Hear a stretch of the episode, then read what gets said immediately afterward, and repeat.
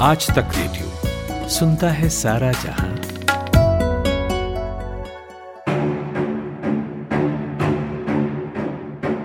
Mixed martial arts के सबसे मशहूर फाइटर और यूएफसी यानी अल्टीमेट फाइटिंग चैंपियनशिप इतिहास के सबसे महँगे खिलाड़ी कॉनर मैकग्रेगर ने संन्यास की घोषणा की है।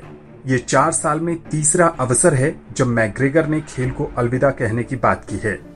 लेकिन ये न तो कॉनर मैकग्रेगर और न ही खेल का पहला मौका है, जब किसी ने संन्यास के बाद फिर से वापसी की हो।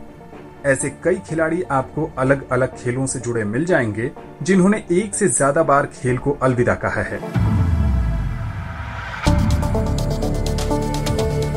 आज तक रेडियो के इस पॉडकास्ट में आपका स्वागत है।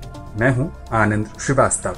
खेल के मैदान पर बेहतरीन प्रदर्शन करना और फिर एक समय के बाद संन्यास ले लेना।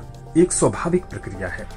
लेकिन कुछ खिलाड़ी ऐसे भी हुए जिन्होंने संन्यास से वापसी की और उनमें से कुछ ने तो कमाल का प्रदर्शन भी किया।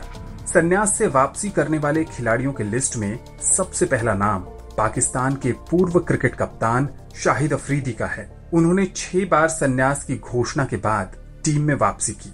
आपको बता दें कि पाकिस्तान के वो पहले खिलाड़ी नहीं हैं जिन्होंने ऐसा किया हो। इससे पहले महान ऑलराउंडर इमरान खान भी ऐसा कर चुके हैं। संन्यास के बाद इमरान ने उन्नीस सौ बानवे विश्व कप में वापसी की और टीम को वर्ल्ड चैंपियन भी बनाया। छह विश्व कप खेल चुके जावेद मियादाद भी संन्यास से वापसी कर चुके हैं। दूसरे खेलों की बात करें तो तैराकी के रिकॉर्ड पुरुष अमेरिका के माइकल फेल्प्स ने भी रिटायरमेंट के बाद वापसी कर रियो ओलंपिक में पाँच स्वर्ण पदक जीता था। बास्केटबॉल की दुनिया के महानतम खिलाड़ियों में से एक माइकल जॉर्डन ने भी संन्यास से वापसी की थी। टेनिस की दुनिया में बेल्जियम की जस्टिन हेना और किम क्लाइस्टर्स के साथ स्वीडन के पूर्व world number one Bjorn Borg ने भी टेनिस कोर्ट को अलविदा कहने के बाद लव ऑल किया था। Formula One driver Michael Schumacher भी संन्यास से वापसी करने वाले खिलाड़ियों में शामिल हैं। हमने खेल पत्रकार रूपा रमणी से समझने की कोशिश की कि आखिर खिलाड़ी क्यों संन्यास के बाद वापसी करना चाहते हैं। ये फिनोमिनन जो है जहाँ प्लेयर्स रिटायरमेंट लेने के बाद वापस आते हैं स्पोर्ट्स खेलने के लिए काफ़ी इंस्टेंसेस uh, काफ़ी केसेस रह चुके हैं। काफ़ी रीजंस हैं दो तीन रीजंस मैं बोल सकती हूँ क्यों ऐसे रिटायरमेंट से वापस आते हैं sports person one of course वो चैलेंज और जो वो कंपेरेटिव नेचर स्पोर्ट्स पर्सन के लिए जो एक बहुत ही बड़ा क्वालिटी रहता है एक चैलेंज एक्सेप्ट करना कंपेरेटिव रहना। वो शायद वो मिस करते हैं। टू ऑफ़ कोर्स फैंस अपने फैंस का इंकरेजमेंट चेयर सपोर्ट वो हमेशा मिस करते हैं और ये काफ़ी खिलाड़ी कह चुके हैं।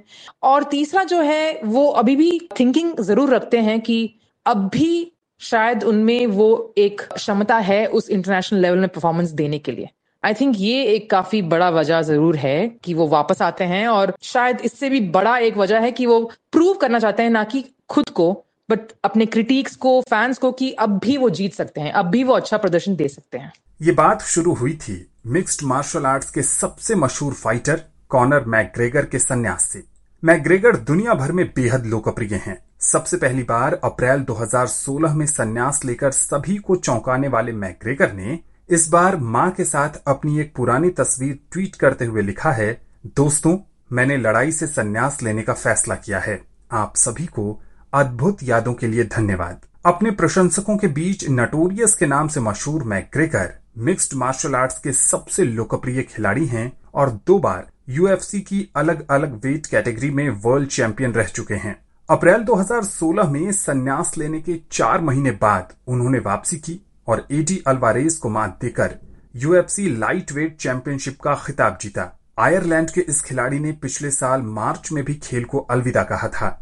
हालाँकि इस साल जनवरी में उन्होंने दोबारा रिंग में वापसी की और लास वेगस में अमेरिकन फाइटर डोनाल्ड सेरॉन को सिर्फ़ 40 सेकेंड में ही नॉकआउट कर दिया।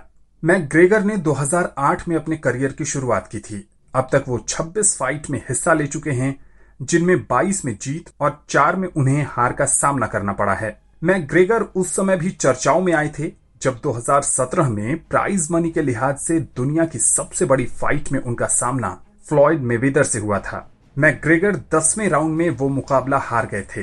रोचक बात यह है कि उस समय मेवेदर दो साल के बाद संन्यास से वापसी कर रहे थे।